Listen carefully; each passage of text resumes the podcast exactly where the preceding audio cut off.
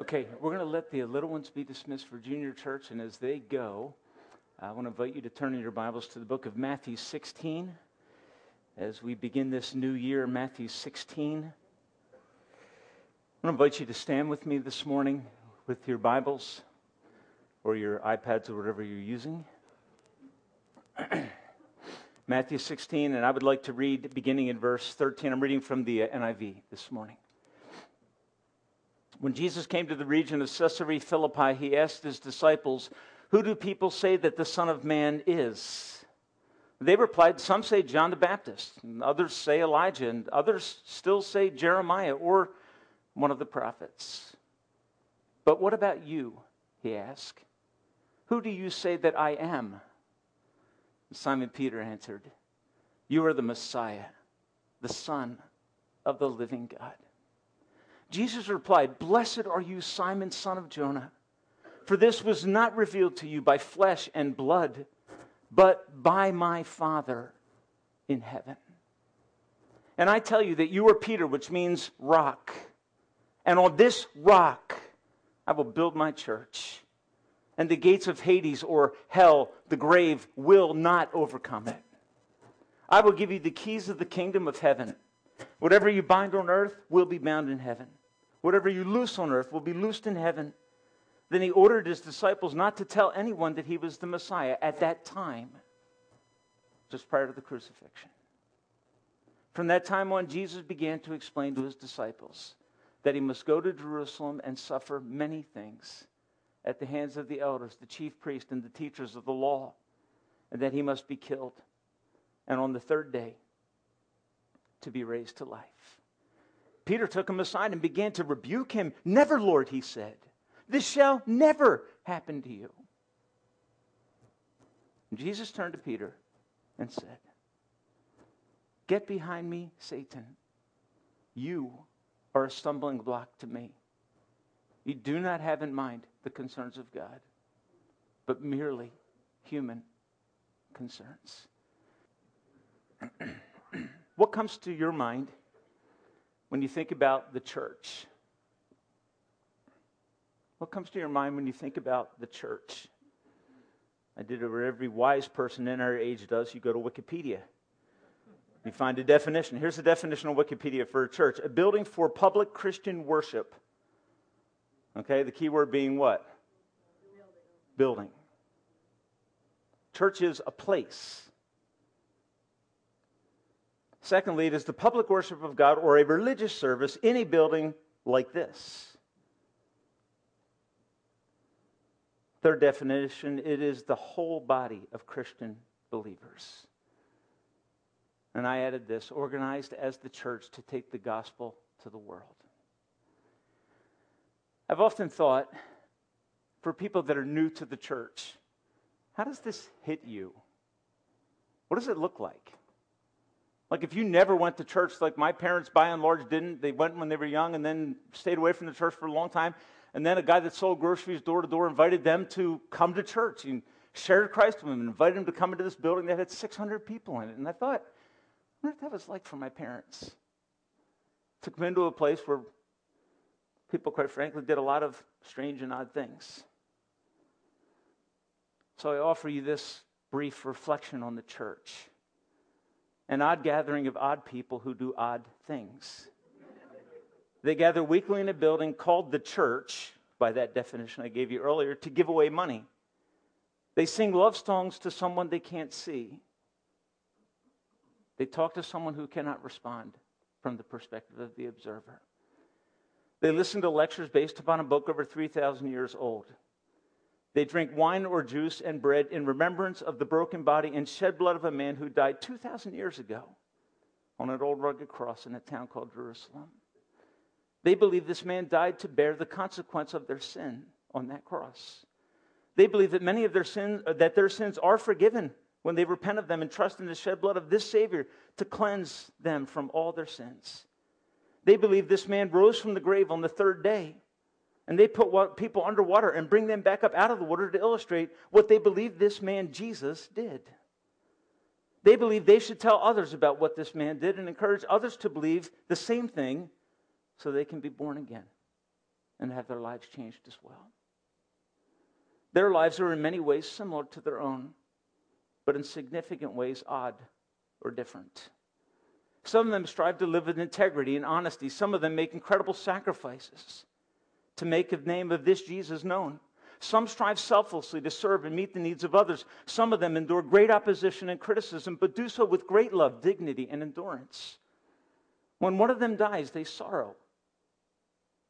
But their sorrow seems to be mitigated by a hope that allows them to genuinely grieve and rejoice simultaneously. They are seemingly motivated by a hope and a confident assurance that one day this Jesus will come again and they will be with him forever. And when he comes, he will establish his righteous kingdom on a new earth as it is in heaven. And so they live with the joy and hope that many envy. As a result, they gather on Sunday in a place called church. And they do the same through the week to study that old book, to encourage each other, to pray, to support and serve one another. What is your view of the church? What is your view of this odd gathering that gathers to do odd things? And what does Matthew 16 reveal to us this morning about the church that Jesus loves? So I'll make a few observations from this text. The focal point of my attention will be verse 18, but I don't want it to be detached from the confession that drives it.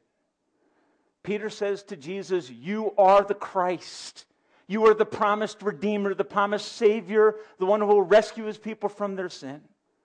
And Jesus says to Peter, Upon that rock, I will build my church. So, the first thing I think we learn from this verse is this For Jesus Christ, the church is a priority. He takes personal interest in the progress and growth of the church. Now, in the Greek language, the word for church is ecclesia. It is a, an assembly of people gathered together from the general population. They come from outside into a gathering, and so that ecclesia, that assembly, is the church. And so the Assemblies of God denomination derives their name from ecclesia of theos in Greek, the gathering of God's people, the assembly of God.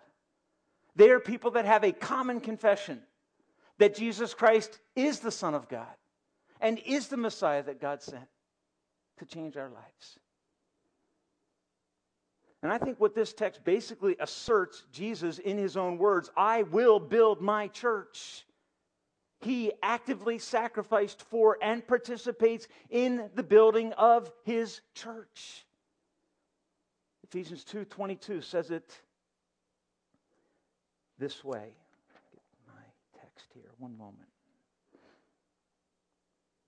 Listen to this verse. Paul, writing under the inspiration of the Spirit, says this And in Christ, you too are being built together to become a dwelling in which God lives by his Spirit. I want you to listen to the verb passive. And in him, you too are being built together. What does that tell you? Paul believed what Jesus said in Matthew 16, 18. I will, present tense, build my church on into the future. That's the way that it is. So Jesus is actively building something an assembly of people who call on his name, who trust in him, and believe in him. A dwelling in which God lives by the Spirit. So, what is the church? It's a gathering of people who are filled by the Spirit of God to do business in, on this planet for the glory of God. And they are assisted by Christ, who accepts the church as a personal priority in his existence. Let that thought settle in. Christ is actively building his church. You and I are part of his church because he is bringing you into his body and building you together as a place where God dwells, not for your comfort, but to empower you to change the world you live in for the glory of God. Now, my aim this morning, in light of this text and in light of this first thought, I will build my church, is to challenge us to compare our view of the church, our commitment to the church, its place in our lives, to the place it had in the life of Christ. And so the simple question flows out somewhat naturally, doesn't it? As you read that, I will build my church by his shed blood ultimately, by severe sacrifice, by cruel death. Christ is building his church. So the natural question that comes to my mind personally is this Is my commitment as strong as that of Christ to the church? Is building the body of Christ for us individually, for us as church participants here in Washington, New Jersey, are we so devoted that we can say the church is one of the top priorities in my life because it was one of Christ's top priorities? Does the question make sense? If Christ made it high, high on the list, as a promise to encourage his people, what is he doing? I'm building my church. He's calling us to join with him, to come alongside, go into your world, make a difference, do what someone like Eric is doing. Listen to God. As Jim challenged us last week, as you walk down the street and you get irritated because of things that bother you and trouble you, listen. Because in the irritation, God may be speaking and challenging and calling. There's a reason He let you see it in a way that irritates you, because what you're thinking is, it shouldn't be this way. It should be different. What's the agent of change? You might say, oh, God is the agent of change. Okay. But what is the means that God uses? The means God uses sovereignly is people. And that's where this text is going to go. He's going to say, I've given you disciples, my people, my church. I've given you authority to go out and to share the gospel, to share the confession Jesus is the Son of God, Jesus is the Savior of the world. And by that proclamation, he builds his church. But he never does it apart from that proclamation. The unfortunate truth in America is this for many of us, our church relationships are at best casual and secondary. Whether I'm at church on a Sunday morning depends if other things are on my schedule or not. And so we have a weak casual commitment that is quite frankly stronger than our commitment to our kids' sports activities. Rue the day that they miss a soccer game. But church, well, My conviction is this in, the, in America, the church has become a spectator sport. And in a spectator sport, here's the way it works. By the way, I did not know if the Eagles won before I went to bed last night. I found out when I got to church the horrific news. Okay? They lost. And a field goal. Sure. If they won, you know what I would do? Because I'm a spectator. I would take credit for the work, labor, and success of others. And I would say, We won. That's how a lot of people treat the church. What do spectators do? They take personal responsibility for the hard won success of others. They applaud people like Eric, but refuse to lift their hand to the task. They respect what he's doing, but we never move to take action. We applaud people like Eric when they succeed or like Marie when they succeed. And we criticize them when they fail and say something like, I wondered if that would work. Scary. And we do this as spectators in the church while never putting ourselves in a place where sacrifice is required, where risk is taken, and where failure is possible. And we think ourselves the church.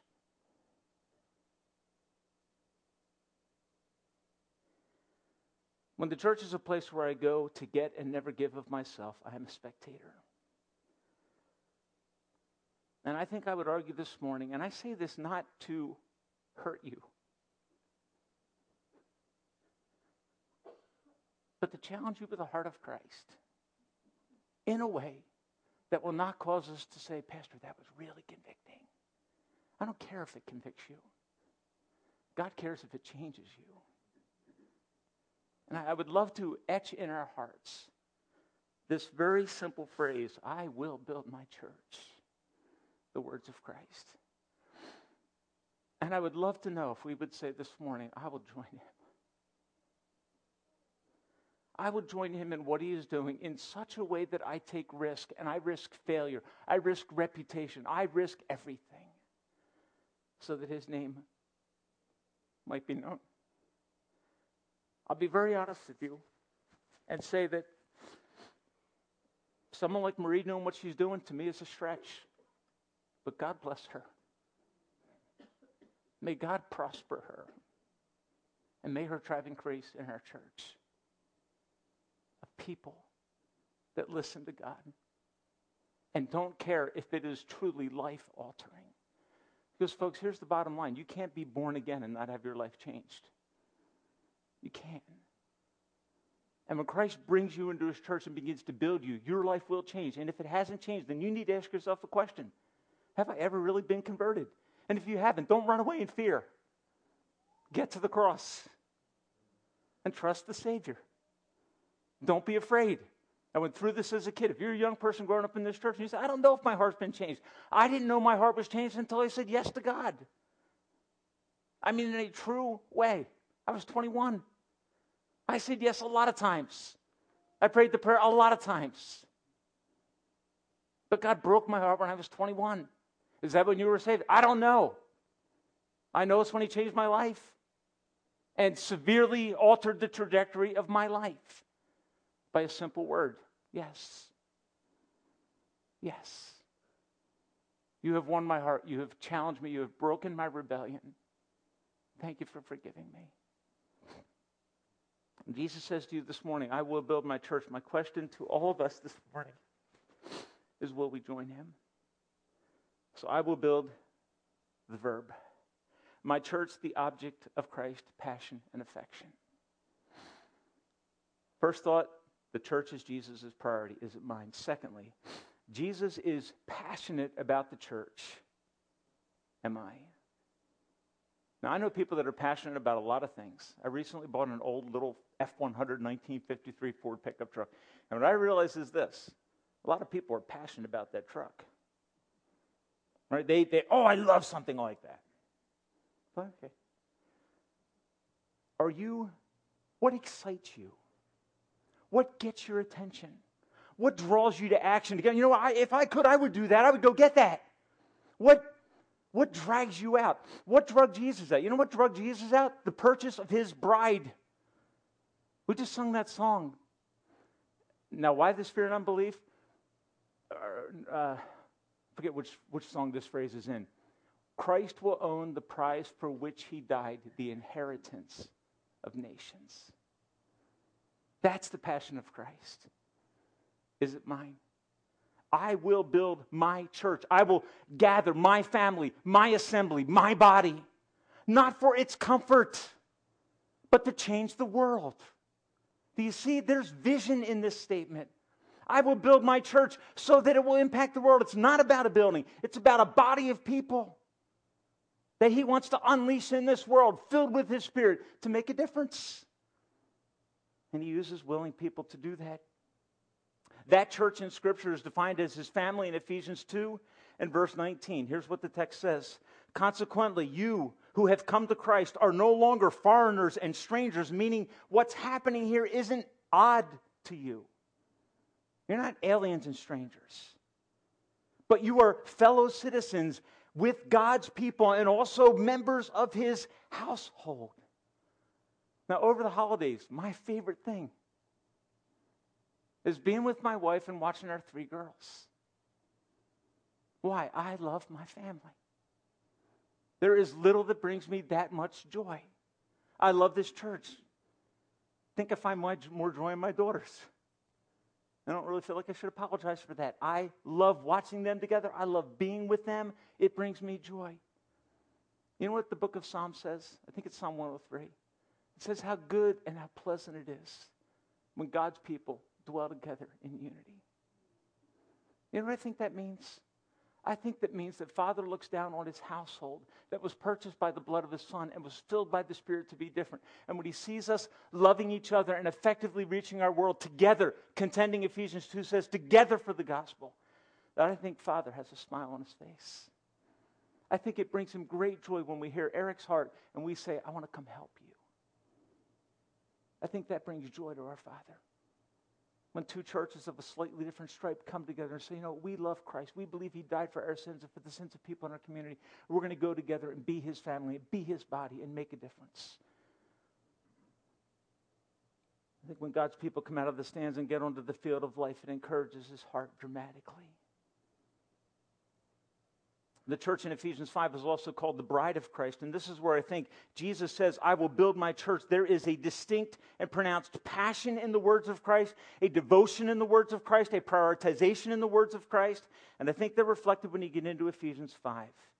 Husbands, love your wives like Christ loved the church and gave himself up for her to make her holy, cleansing her by the washing with water through the word, and to present her, the church, you, you, to himself as a radiant church without stain or wrinkle or any other blemish, but holy and blameless. One of the greatest moments of a wedding, and I assume that one's coming in my life, somewhere in the near future in a wedding, what's the greatest moment of a wedding? It's not when the pastor stands up front. And I've realized this. It's like you walk up there and stand there and nobody applauds. Nobody even notices because they aren't there to see you. They have a distinct focus. And when that music starts to play, they all rise in turn.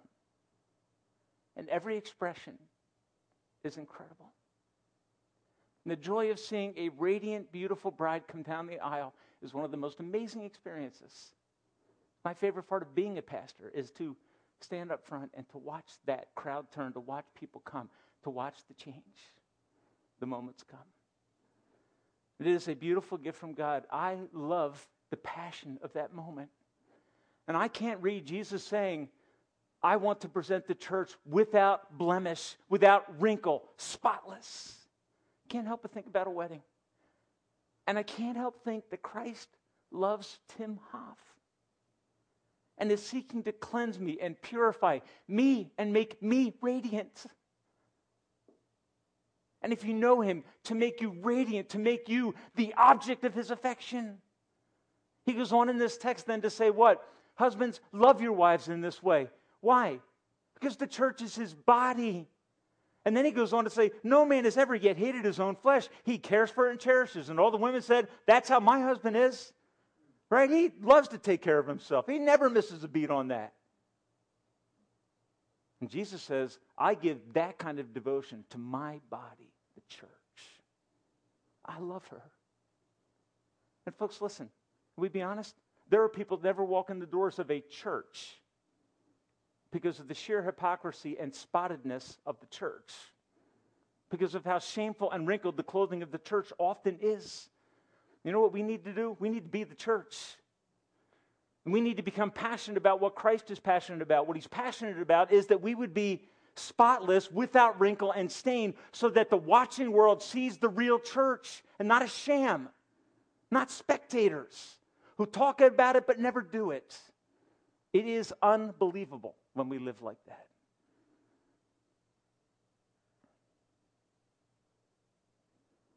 Am I passionate about the church like a groom is passionate about his bride when she comes down the aisle? Because that's how Jesus feels about the church. Thirdly, Jesus is devoted to the protection of his church. I will build my church he says in Matthew 16, 18, and the gates of hell will not prevail against her. I don't know what you do with that. Because the gates of Washington, New Jersey, I haven't found. Has anybody found them? There are no gates here. In the ancient world, a city had gates. The gates were the place of authority and the place of security. It's where you marked power and it's where you marked confidence. Jesus says to the church, Hell itself, the evil one, will throw its best assaults at what I am trying to do. But the gates of hell, the authority of hell, the power of hell, and Satan himself will not prevail. And what does that mean? And what's the conclusion we draw from that? I would say this to you this morning. In the midst of all your fears and anxiety, Jesus is devoted to the success of the church.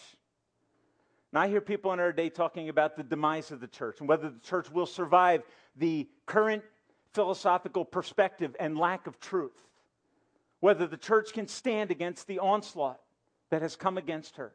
And I will say this I believe there is an onslaught against her. I believe it is the gates of hell, and I believe they will not prevail because that's a promise of Christ.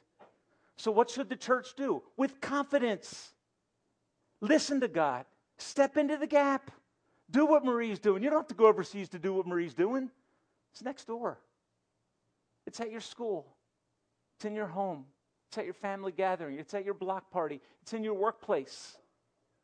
The opposition is there. Opposition that Jesus wants to overpower and redeem for the glory of his name.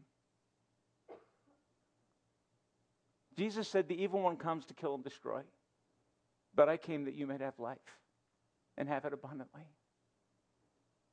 Folks, I can't think of anything more exciting than really being the church, the greatest place on earth, and usually the most hated place on earth. And how unfortunate and how predictable and how foretold by Christ. That Satan would give us his best shot, that he would come at us strong. And he promises that if we are willing, we can stand. Not in our own strength, because most of you, and here's, let's be honest now, the reason many of us are spectators is because there are more qualified people on the field. That's why Tim Hoff is not a running back for the Eagles. Okay? I don't belong on that field. Unfortunately, that's how many people look at the church. There are paid, more highly qualified people who can do that, and it's not me. And Satan wants you to believe that lie. But if you believe that lie, you do not understand the nature of the church. You don't understand that the church is also a body made up of many members, some visible, some bear this responsibility. This, I would tell you, is a burden. Not in a bad way, but it is a burden. It is a responsibility. Some of you have gifts from God that are burdens and responsibilities. Some of them are gifts of encouragement, some of them are gifts of confrontation. Some of those are gifts of lowly, hard service that cost you. This church cannot succeed with leaders only. No church can successfully do the work of God with leaders alone. Can't. The church is a body, and every part needs to do its work in order for it to be successful. I often laugh when I hear people say, and I think, where's Lucas? Lucas, do you play by ear? You do, okay. I've never seen Lucas play by ear.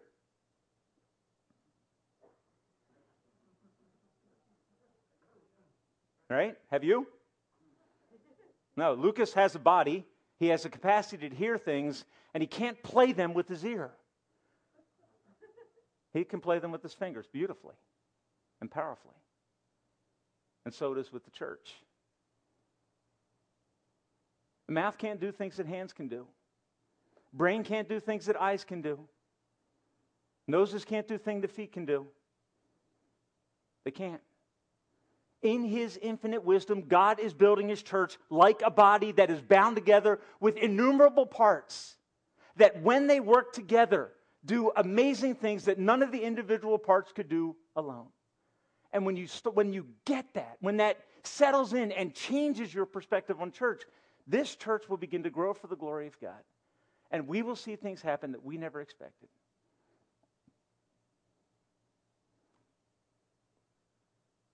and we operate knowing that Christ is guarding the target of the evil one with all of his might and power. I want to close with this question. This question I ask you this morning What is the most constant threat to the mission of the church? What is the most constant, predictable threat to the mission of the church that Christ loves and has promised to build and protect? Has made his passion and his priority, therefore it should be mine. What is the most common threat to that work? You can speak. What? Apathy? Okay. What? Business? Okay. Mediocrity? Okay. What else? What's the greatest threat to the church? Satan? Okay. Begin reading in verse 21. From that time on, Jesus began to, to explain to his disciples that he must go to Jerusalem and suffer many things at the hands of the elders, the chief priests, and the teachers of the law, and that he must be killed on the third day and raised to life.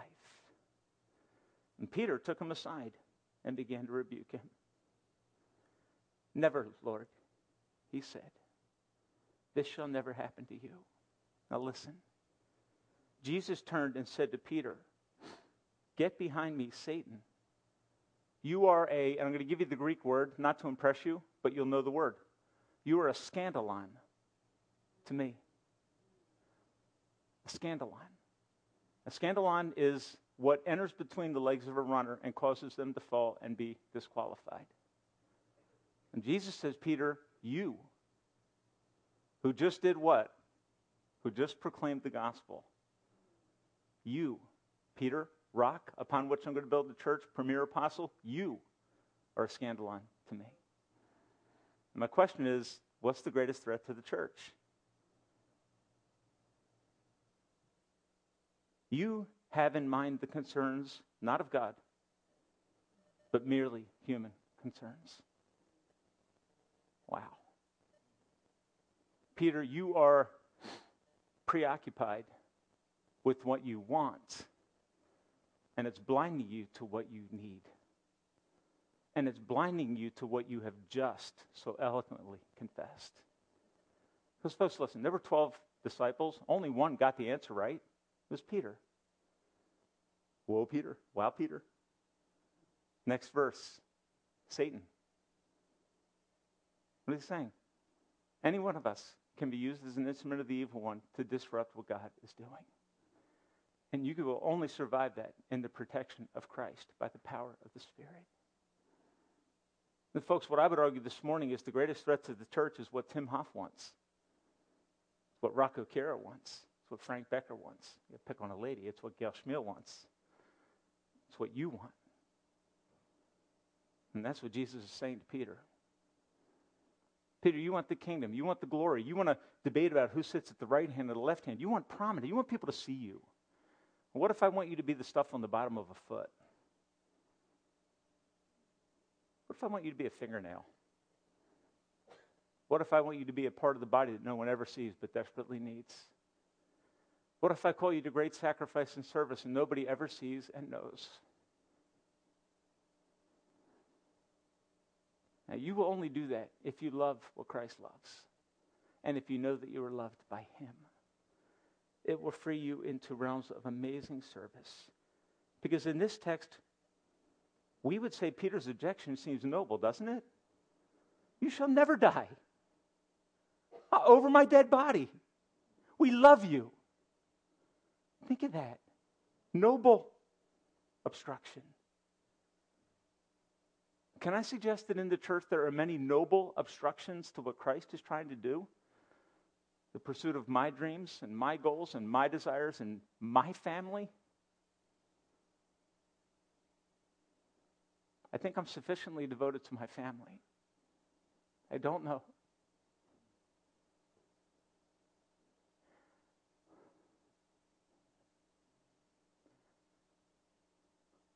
I don't know if I'm sufficiently devoted to Christ. I don't know because I am haunted by self interest. And you might have missed it last Sunday, but Marie talked about doing war with self interest.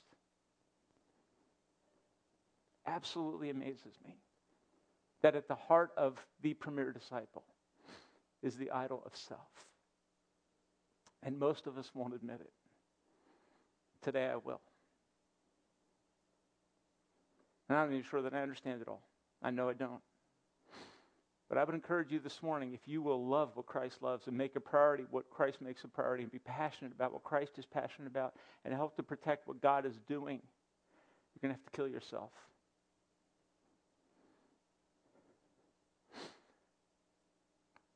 And I'm not Jim Jones, okay?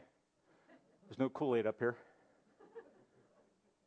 But if you aren't willing to let your desires die, and I'm not willing to let my desires die, then we will never be what God could cause us to be.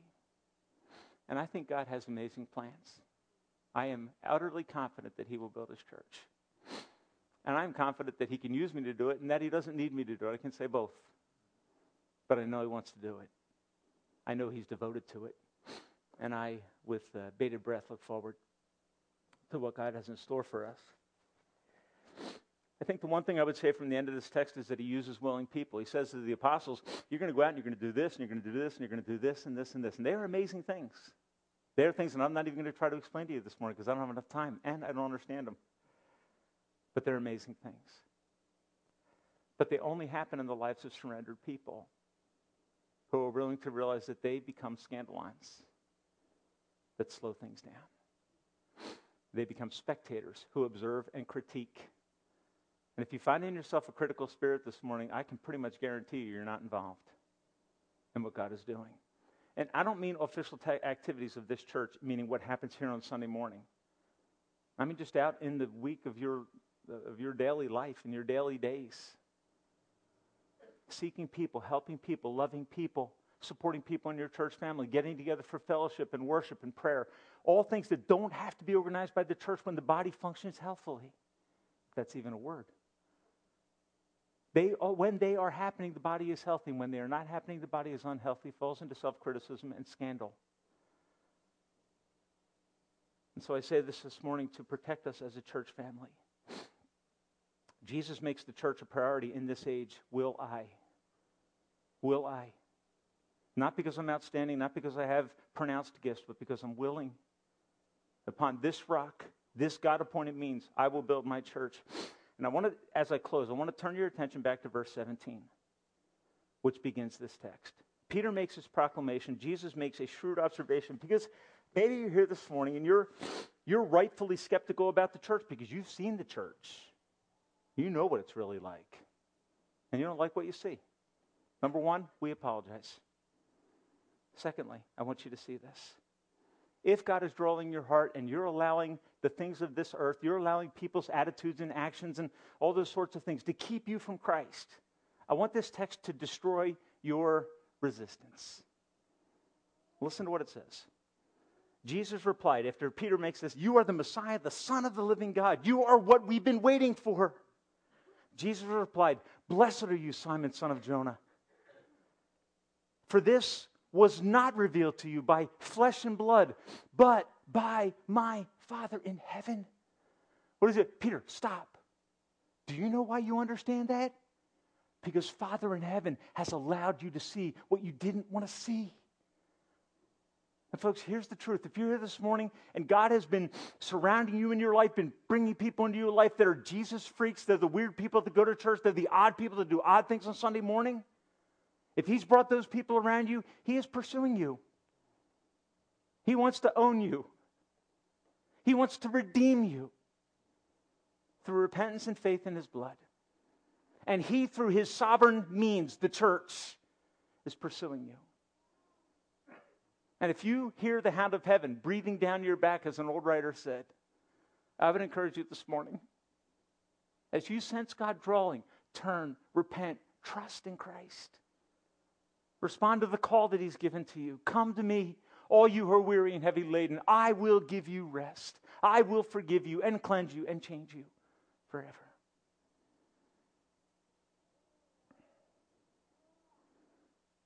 Jesus says, Peter, not by flesh and not by blood, but my Father. Which means what? Everyone in the church is in the church because of a divine act of the God who is doing what? Who is building his church and who is bringing you by the Spirit into Ephesians 2, his church.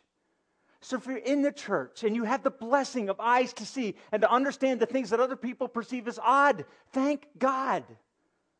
Thank God that you see. There are people that stand here and hear the same songs that you hear, sing the same words that you sing, and don't get them. You don't get them because you're smarter. You get them because the Father revealed it to you, which should make the church what? The humblest place on earth. When you get the true gospel, it will utterly destroy your selfishness and raise you to be a servant who is no longer a spectator, who can get on the field and work with the team of people, who does not have to have prominence, because that all goes to Christ. Everything else is scandal. May God help us in this new year to love what Jesus loves. And I'm going to tell you this right now. This old Pastor Good sermon that helped me out a lot. If it doesn't change you, it's a waste of time. If you don't go home today and make adjustments in your life, and I had to come to a point at 21 years old where I said, God, I have lived in pursuit of self interest. And that self interest for me has always been the beginning of compromise. Always. And scandal. God aims to destroy that and set us free. And I am thankful that He broke my self interest, my selfish desire, what I wanted. He crushed it and won my heart. I responded to an invitation before the sermon. I know you all think I'm weird. That's how weird I am. The pastor before he preached said, If you'll tell God right now you'll respond to him in light of what is shared today, raise your hand. My hand went up, and I was like, Did I just do that? I was done. He didn't even have to preach. You know why? Because my self interest was shattered by that question. One question Will you do what I called you to do? Will you go where I want you to go? Will you be who I want you to be instead of being who you want to be, obsessed with self interest? Will you deny yourself and follow me? Will you take up your cross and die so you can live? That's why Christ came. If you don't know him, I encourage you this morning repent of your sin, trust in the blood of Christ that we sung about so powerfully a little bit ago. And then, Church of Christ, this morning, let's arise and put our armor on and go and do the work of God this year like we never have before, and then next year like we never have before until He comes. Let's pray together. Father, we thank you for your word this morning.